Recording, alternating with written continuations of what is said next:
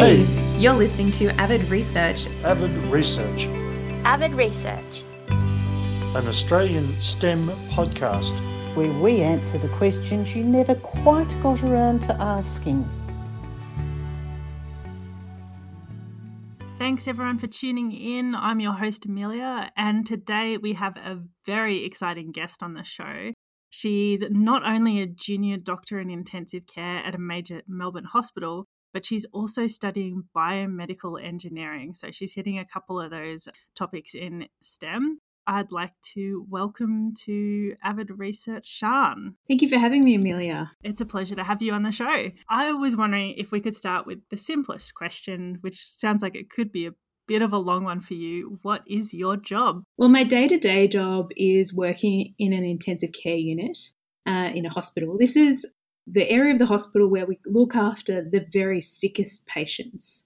The type of patients that we would see are people who've had a major trauma, like being involved in a car accident, who have had major burns, who have undergone open heart surgery, who have major infections, and of course at the moment who have COVID. The other thing that I'm doing at the moment is I'm a student. I'm learning biomedical engineering. So I'm studying how we can develop new technologies to help in intensive care and critical care medicine. So I'm hoping to be able to combine these two things in the future to be what we call a clinician scientist, which means a doctor who does research. And that's what I'm doing at the moment and what I hope to do in the future.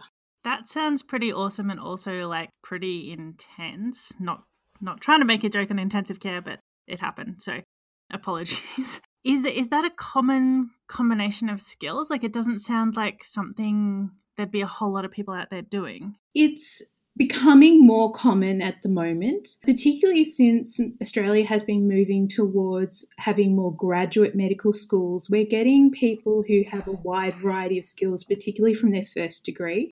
It's actually becoming more common to get people who have been engineers in the past or even lawyers, physiotherapists, nurses, and of course biomedical science students going into medicine. It's less common for people to do it the other way around, the way I'm doing it, where you start in medicine and then you go into engineering. Engineering itself as a second specialty is relatively unusual, but it's very common, particularly in my area of critical care, for people to do further study. So often people will go on and do master's degrees or PhDs in critical care medicine or related fields, so things like public health masters or masters in statistics. So the clinician researcher is, as I said, becoming much more common. It's something that they've had in the UK and the US for many years. It's relatively new in Australia, but it's people are getting more excited about being able to be what they call a boundary crosser. So someone who can actually take ideas from two distinct fields and combine them to come up with new strategies, new ideas, and new ways of approaching problems. The biomedical engineering thing is relatively unusual, yeah. It sounds pretty exciting though. Like, it sounds like you would have a unique lens with which to look at these two different fields and, yeah, as you said, like bring together things and through that kind of fusion come up with new ideas. Yeah, it is really interesting. I mean, I am still studying, I'm still at university for the biomedical engineering, and I haven't really had a chance yet to apply it. Next year is going to be my final year of study, and that's when I start to really be able to do some of those projects. But I have noticed, as I've been working and studying at the same time, that I do start to think about things differently. I do start to look at problems and go, hang on, this is not a one-off issue. This is actually a systemic problem, or it's something that we could solve by changing the way that we do things or by using some new technology. And I found that really interesting, to be able to look at problems from a different perspective. And hopefully in the future, I'll be able to actually look at a problem and go about solving it, which is what I'm excited about and what I wanted to do with the biomedical engineering. That sounds really exciting. And I want to come back to that in a little bit. But firstly, I think what our listeners need to hear a little bit about is, what does an average day at work look like for you? My work at the hospital, I come in early in the morning and we sit down with a team There's usually a junior doctor like me, someone who's on the training program to become a clinical intensive care specialist, and then a consultant who's a fully qualified intensive care specialist.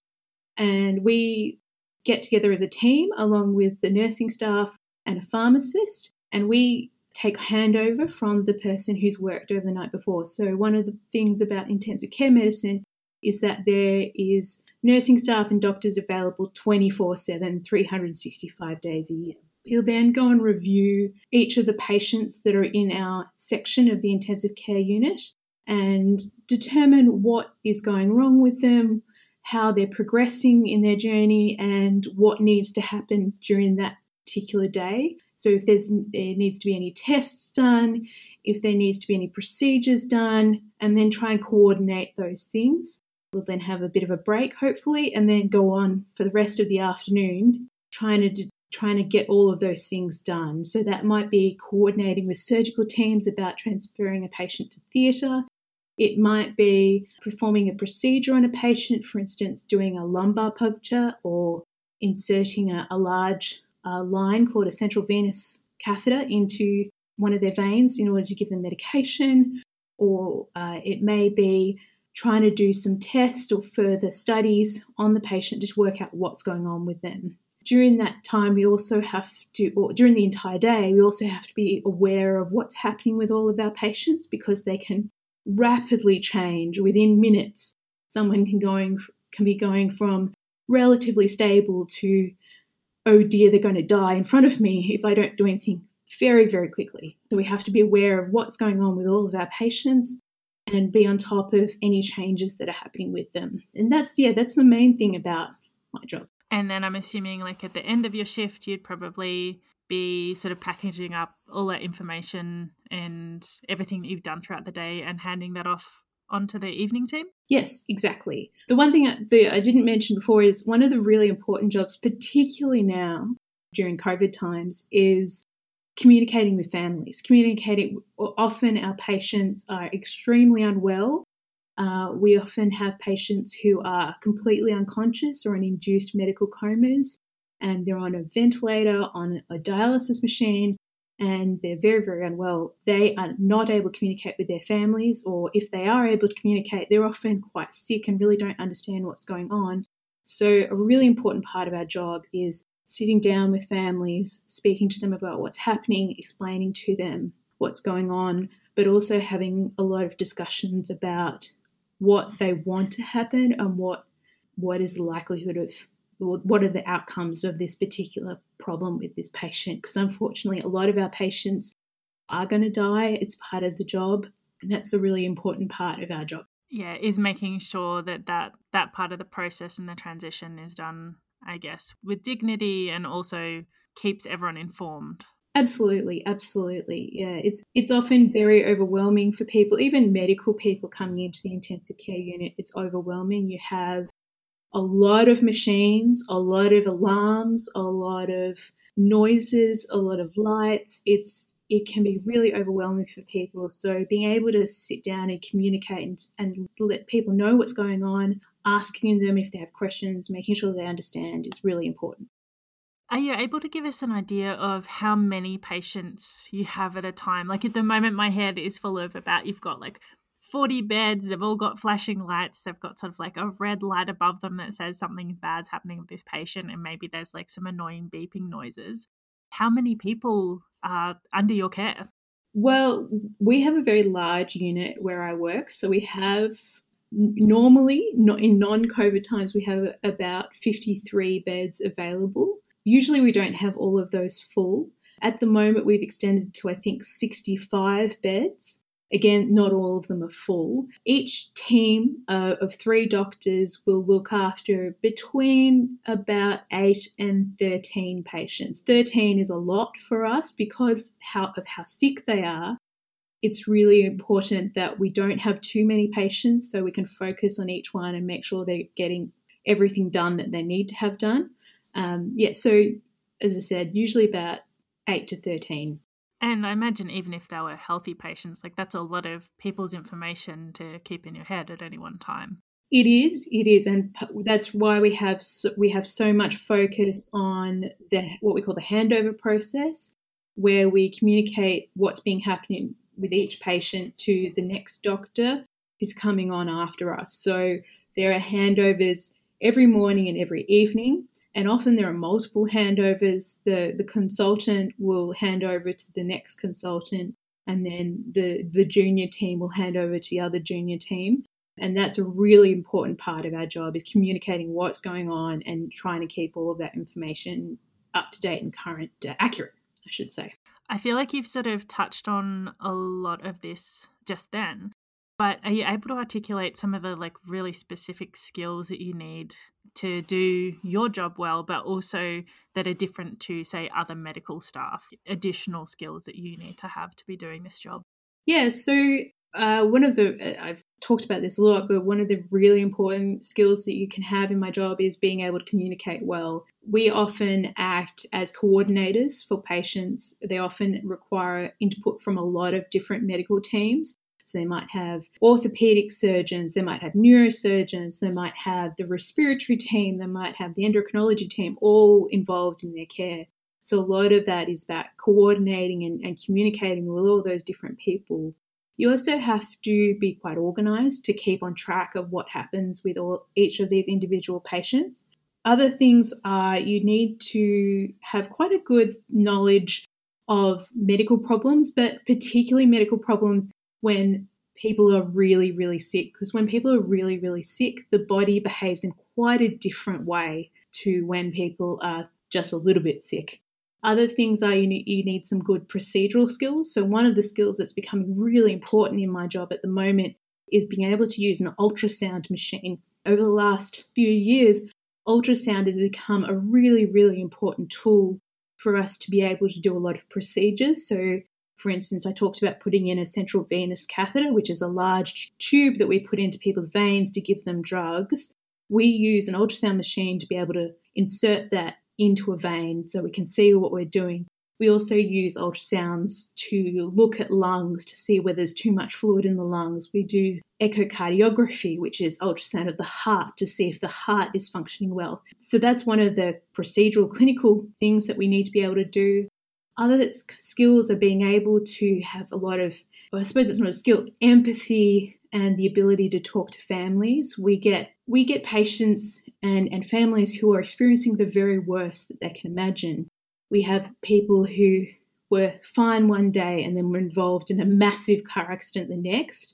So being able to talk to families and hear what they want to say and being able to explain to them what's going on is really important. I feel like one of the other skills that you might need to have, like it sounds like there's a lot going on and it could be a very emotionally charged environment as well as a very intense environment with a lot of different things happening at a time. And it sort of sounds like you'd need to be able to keep a cool head, if we can call having a cool head a skill. Yeah, absolutely. They talk a lot in my field. We talk about critical care being intensive care, anaesthetics and the emergency department. They talk about the importance of resilience and being able to, as you said, keep a cool head in a really emergency situation. And that is something I think you don't necessarily come in with. I think it's something that you can develop while you've been there. I mean, I definitely didn't. I didn't freak out when I first started having massive things happen, but I didn't really know what to do and I felt a little bit overwhelmed, particularly when you have someone in front of you who went into cardiac arrest, for instance. Their heart stopped and the monitors are going off and the alarms are going off and the nurses are running around saying, you know, we need to do something immediately. That was really overwhelming when I first started, but definitely when I've gone through it over the last few years working in the intensive care, it's something that I've gotten a lot better at, of being able to look at the situation and go, what's going on? What are the first things that you need to do? What are the things that absolutely happen right now? And then how to fix the problem. And one of the challenges about intensive care medicine is you don't have the time in many cases to sit back and say, okay, let's analyse this situation. You have to act immediately and then try and put in place some measures to allow you to be able to sit back.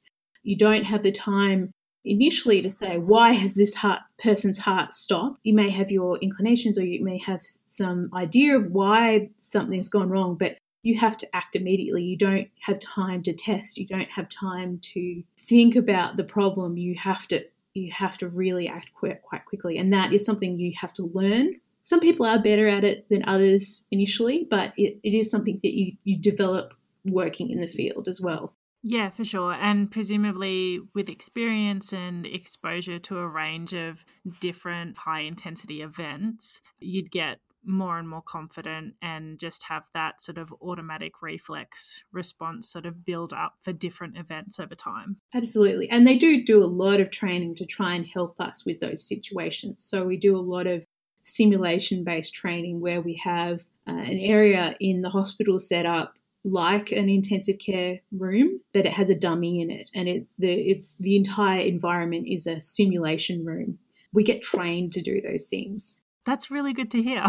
I'm glad they're not just like sending people in straight from uni. No, very, very much not. And particularly where I work, there's always lots of people around who can help you. And we have some extremely experienced doctors and nurses. Our nurses are some of the best in Australia, and they are incredibly experienced, and they know a huge amount, and you can learn a lot from them. It's sounding like teamwork is also really important part of this job as well. Yeah, absolutely. We work really closely with, as I said, other medical teams, but as part of our ICU team, we'll have the doctors as well as a pharmacist. We'll have a lot of nursing staff who are there to support the team and the entire group of patients in our area. So we often have nurse specialists in a particular area. For instance, we have a trauma nurse specialist, we have a burns nurse specialist, and then we'll often have specialised nursing staff looking after particular types of patients. We also have a really big allied health team, so we work very closely with physiotherapists, we work with dietitians, we work with orthotists, which are the people who fit collars and all sorts of braces for injuries. We work together with, it's not just the medical side, you also have the cleaners and all of the orderlies and all of the ward support people. It's a really, really big team, and being able to work in that big team is a really important part of it. How have you ended up in this position? Like, what was your path from school to ending up being in such an integral part of our healthcare system? Well, when I was a kid, I was a little bit silly, and I jumped off the monkey bars at primary school, and I... Classic mistake. And I fell backwards and I broke both my arms, and I ended up having casts on both of my arms, and I needed surgery. I had a displaced fracture, meaning the bones had moved, and I needed to get surgery to put them back in place. It was my first real interaction with the health system, and I had a fantastic orthopaedic surgeon who's still around, actually. I keep hearing his name, but I haven't met him since. And I looked at him and I went, he has the coolest job in the world. He was really lovely, and he showed me all the x-rays, and when I was very scared about going in for surgery, and I was at the Royal Children's, and all of the staff were fantastic about showing me what things were and why they were doing things, and I thought, this is amazing. I want to do this. So for years as a kid, I said I wanted to be a pediatric orthopedic surgeon like my surgeon, and I went into high school thinking that. And then I started exploring it more as a potential career throughout high school. I kept deciding, yes, this is what I want to do.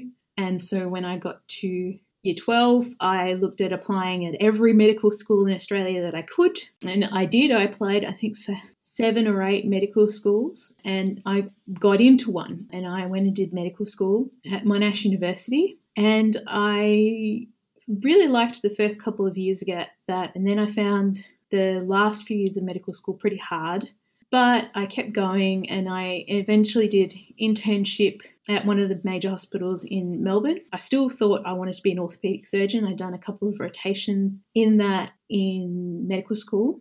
And so I did an internship, and then I became what we call a surgical resident, which is like a very junior doctor in surgery. And I did that for a couple of years, firstly at the hospital in Melbourne, and then I went up to a hospital in North Queensland, being a surgical resident. And in North Queensland, I was working as an orthopaedic resident for a number of months, and I realised I really didn't like it.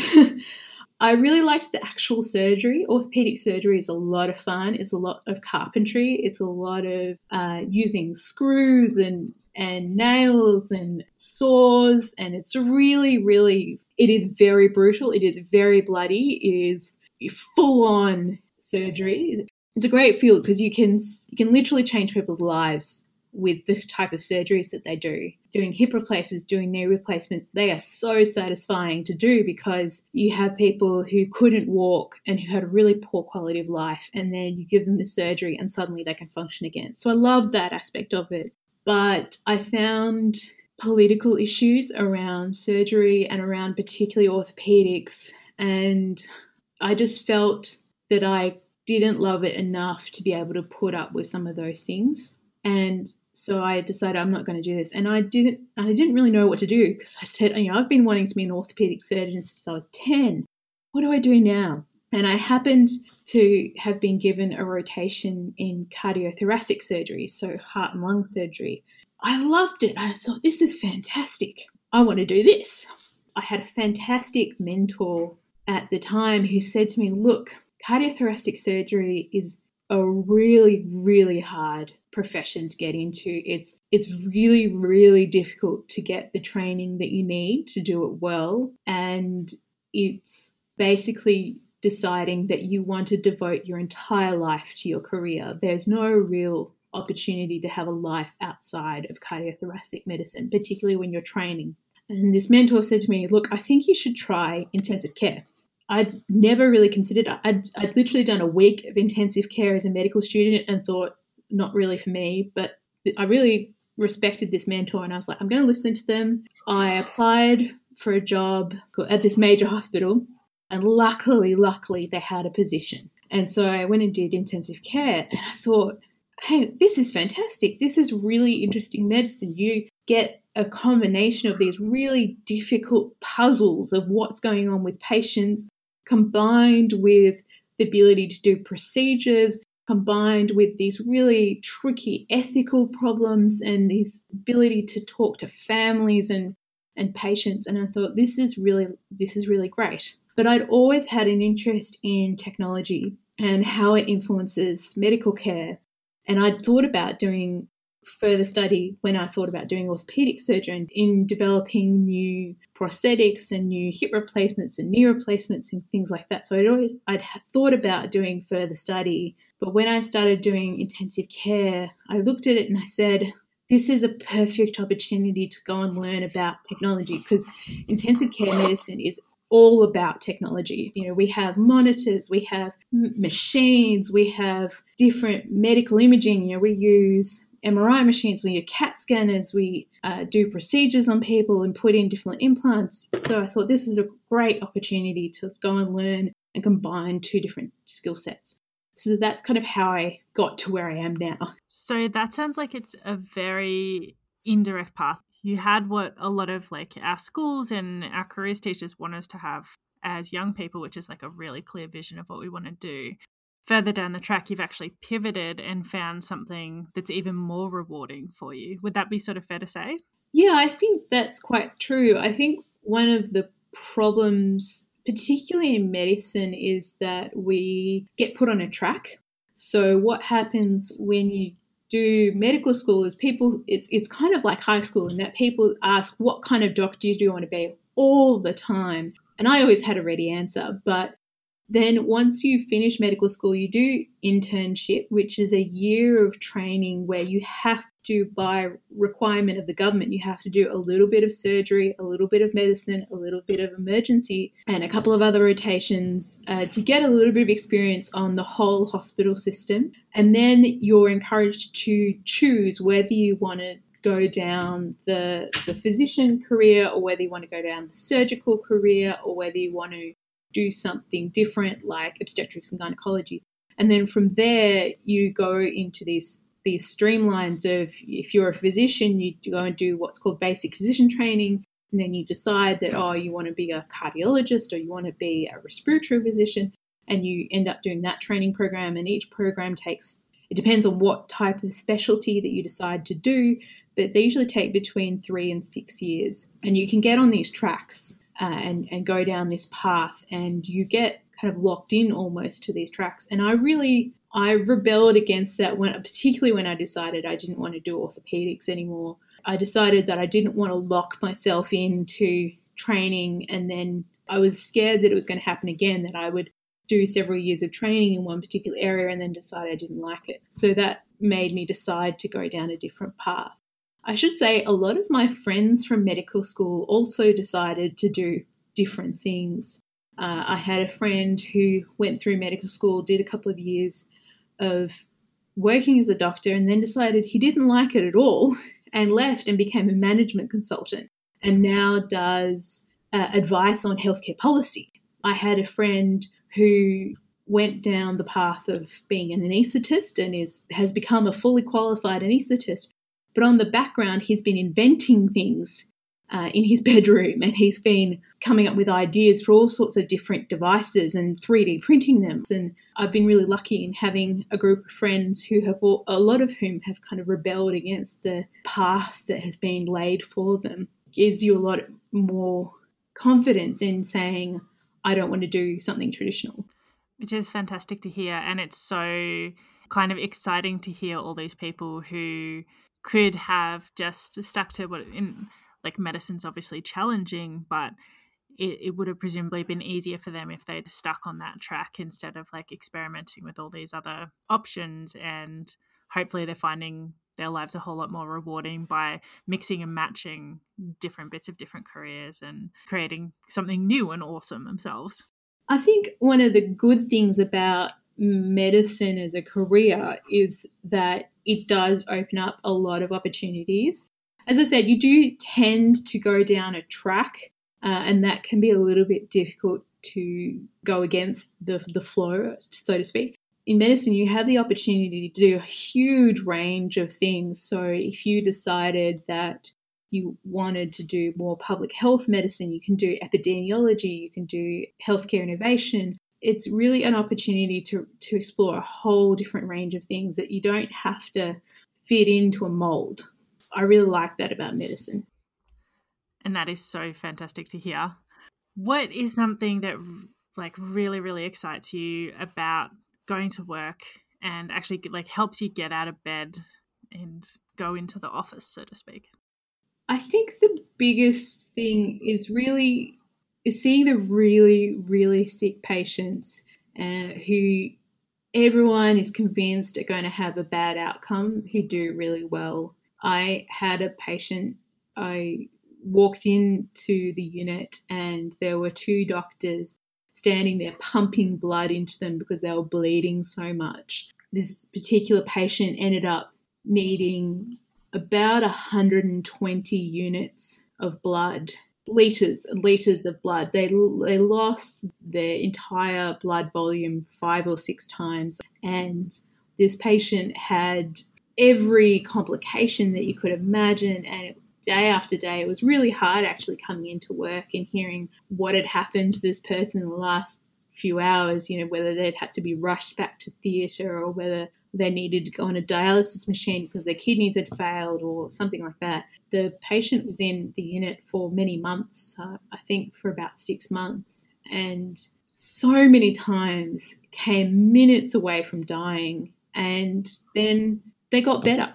And I was astonished. We knew after about 3 months that they were going to do well, but they still needed quite a lot of care. And it was really, really fantastic to see this person who was so close to dying end up doing so well. And I think that those are the moments where you go, this is why I do what I do.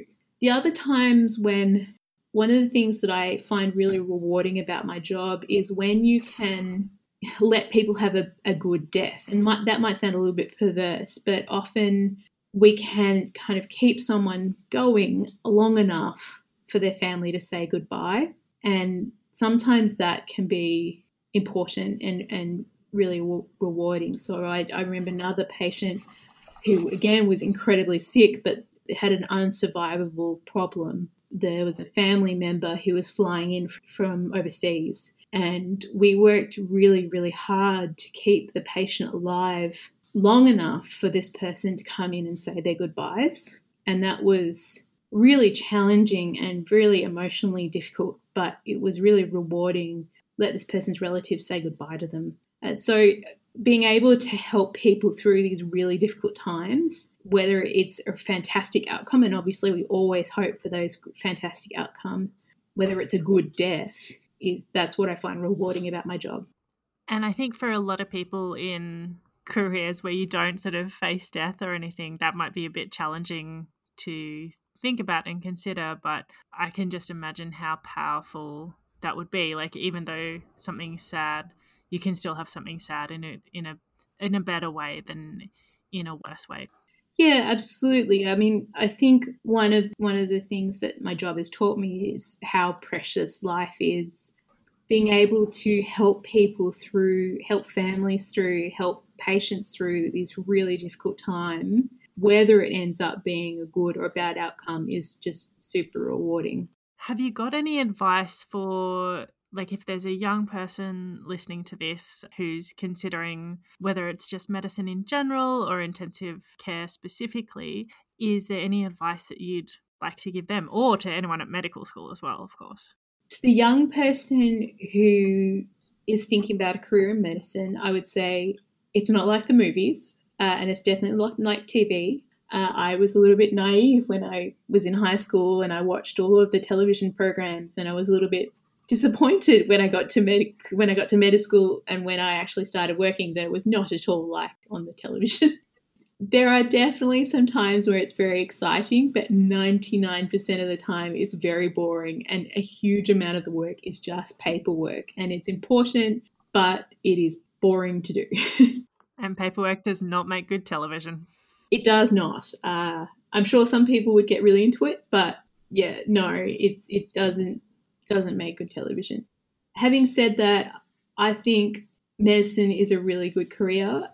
Well, it's interesting. A lot of my friends say that they would recommend people stay away from it, and I am the opposite. I really would encourage, if this is what you think you want to do, go for it. There's so many opportunities in medicine to do all sorts of different things, and you can really find your passion if you're if you like solving puzzles, you might like pathology. If you're a real people person, you might like psychiatry, you might like general practice.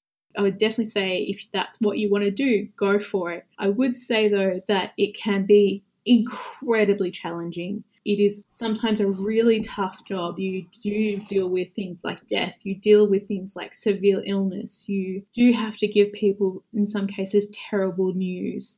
A lot of my fellow doctors are pretty diva-ish, and you do have to deal with these big personalities. I mean, every job has those big personalities, but I feel like medicine attracts a few more of them. It can be really hard. You do work really long hours in many cases.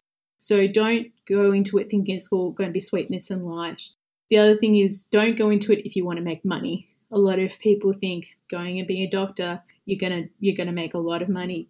You do make really good money. I can't complain, but you're going to work really hard for it. And if you want to make millions, you're better off going and do business or something like that. The other, in regards to people who are at medical school, what I would say is definitely don't judge the specialty by the time that you spend in it in medical school. For instance, I absolutely hated intensive care, I think, when I first did it in medical school, and I completely wrote it off as a career. And I've come back and I love it now. I think it's really easy in medical school to experience something for a short time and go, oh, this is not me. This is not my career. But I would say give it another go. Try out things, particularly once you're up a bit further in training, once you've left internship and you're in early residency, there's a really good opportunity to actually see what that specialty is like, because you really don't get a good feel for it in medical school. And I think that's true for a whole lot of things, whether it's at school or at high school. It's very difficult to get an image of what a job is actually like until you actually get into it. And I think having these little windows like what you've provided here is so valuable to people who are interested in this as a career, but also who just might be sort of like curious about what on earth actually happens. Absolutely. Yeah. Would definitely give things a second go is my advice. And would you give the same advice, like if you've had a bad experience in one hospital, does that necessarily transfer across to other hospitals? Say you have a bad experience in a country hospital and you come back into the city where it's a much bigger, differently resourced hospital, is it worth then giving that thing a go again? I would try and, if you really hate something, I would try and work out what you hate about it. If it was the people around you, I would say absolutely give it another go. If you have a bad team, it doesn't matter what job you do. It doesn't matter if you're a doctor, if you're an engineer, if you're a teacher, if you work in a factory. The people around you have enormous impact on how your experience of that thing is. And if you and as I said, you do tend to attract really big personalities in medicine. If you have a really bad experience, I would say try and think about whether it is the people around you that made that experience difficult or whether it was the job itself. So, for instance, say you did surgery of some kind and you really didn't like the experience, it may be that you really didn't get along with the people around you, or it may have been that you didn't enjoy the experience of getting up at 5 a.m. and then working until 11 p.m. It might have been that you really didn't like sitting in clinic for hours on end, seeing patient after patient after patient. It may have been that you didn't like the experience of rushing off to theatre all the time. If that's what you don't like about it, then it's probably the job. And every, surgical team is going to work really long hours. It's part of the job. But if it's, so maybe that's what you're not liking about it. So I try to sit down and think, what is it that I haven't enjoyed? I think that's really good advice, because it's so easy to get turned off the whole of something. And if you can sort of dissect it and work out which was the element that was the problem for you, not only can you move forward with more confidence of knowing this is something that I'm going to avoid, but you're also not avoiding other things which may have actually been good for you under different circumstances. Absolutely. I had experience where I was in a more supervisory, mentory role for some junior doctors. And I had a particular person who I was working with who had an absolutely miserable time. We were doing a surgical rotation, and this poor doctor really, really struggled every day. Surgery is often really fast-paced. It's about getting everything done very, very, very quickly. It often can be a little bit cursory. You don't spend the time going through all the details. And this particular doctor was incredibly detail-oriented. It was really hard for me to watch that, because they lost their entire confidence over the weeks that I worked with them. And they started doubting whether they should even stay a doctor. And the thing is that that's just surgery. That's what surgery is like. And I eventually took this doctor aside and I said, A, I think you need to speak to someone because you're clearly struggling. And B, just because you're not a good surgical doctor does not mean you're not going to be a fantastic other type of doctor. She could have been a fantastic GP or a pathologist or a respiratory physician.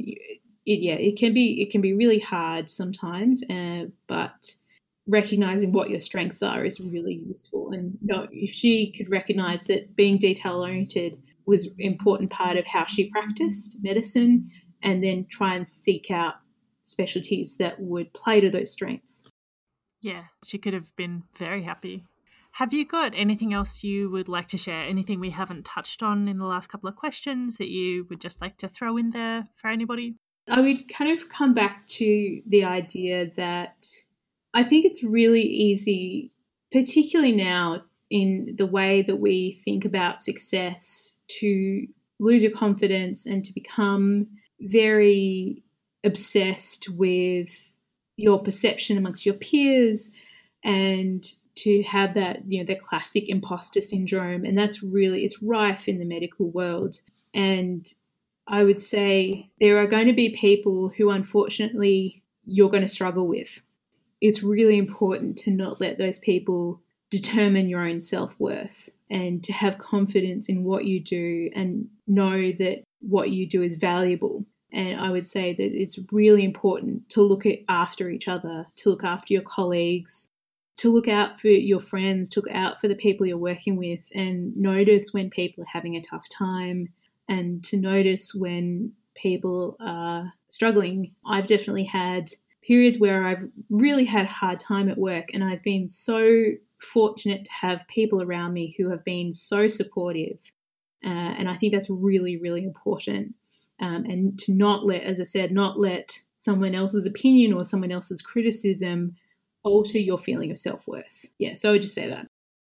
I think that's amazing advice for everyone, pretty much. And it makes me think we should do an episode at some point on imposter syndrome, because it's rife in so many industries, and I think a lot of young people probably aren't aware of it, and then suddenly it sort of punches you in the face and you're like, oh, okay, this is a thing. I'm going to say I think it's particularly women who are affected by it, not that men can't have it. I think that it affects a lot of people, but women in particular, maybe they just own up to it more. But I've had a lot of colleagues say that they feel like they don't belong and they feel like they don't have the right to be here and someone's going to call them out on it. And I don't know whether that's just because women talk about it more or whether they experience it more. Yeah, I think it's something that like the whole world benefits from the more of us talking about, to be honest. Yeah. And just to wrap up, have you got a shout out for anyone? Is there anyone you'd like to give a virtual high five to at the moment? Absolutely. I would like to give a virtual high five to all of the support staff that we have in our intensive care unit. We're going through COVID times at the moment, and we have been very fortunate as doctors and nurses to get a lot of support from the community. But I think we don't see as much support for all of the people that help in healthcare, and that's the cleaners who are in some cases putting themselves at very high risk to clean up the COVID rooms. There's the ward support people, there's the orderlies, there's the people who do all the cleaning of the equipment and sterilisation of the equipment, there's all the administrators who are ordering all of the equipment that we need. You know, there's this huge number of people who go into getting a hospital to function well, and they really need that recognition. And I would just like to say thank you so much to those people who do a fantastic job and often don't get recognised for it. So true. And I can't give a better high five than that. So I'm just going to double that one, because it's so valuable, and more people, like there's so many people working on front lines at the moment, and we need to give a virtual high five to all of them, because obviously a real high five is not really appropriate right now. Absolutely. Yeah. Stay away from them. Stay away, but yeah, I'll take that virtual high five. Yeah. Thanks so much for joining us, and so much for a beautiful shout out and for sharing your story. It's been an absolute delight having you on the show. Oh, thank you so much for having me. Ta-da! And that's over. If you like our podcast, you're a little ripper, and you should follow us on Instagram at avid_research. If you have a question or someone you think we should interview, feel free to drop us an email at avid.comms@gmail.com, because Avid Research was already taken.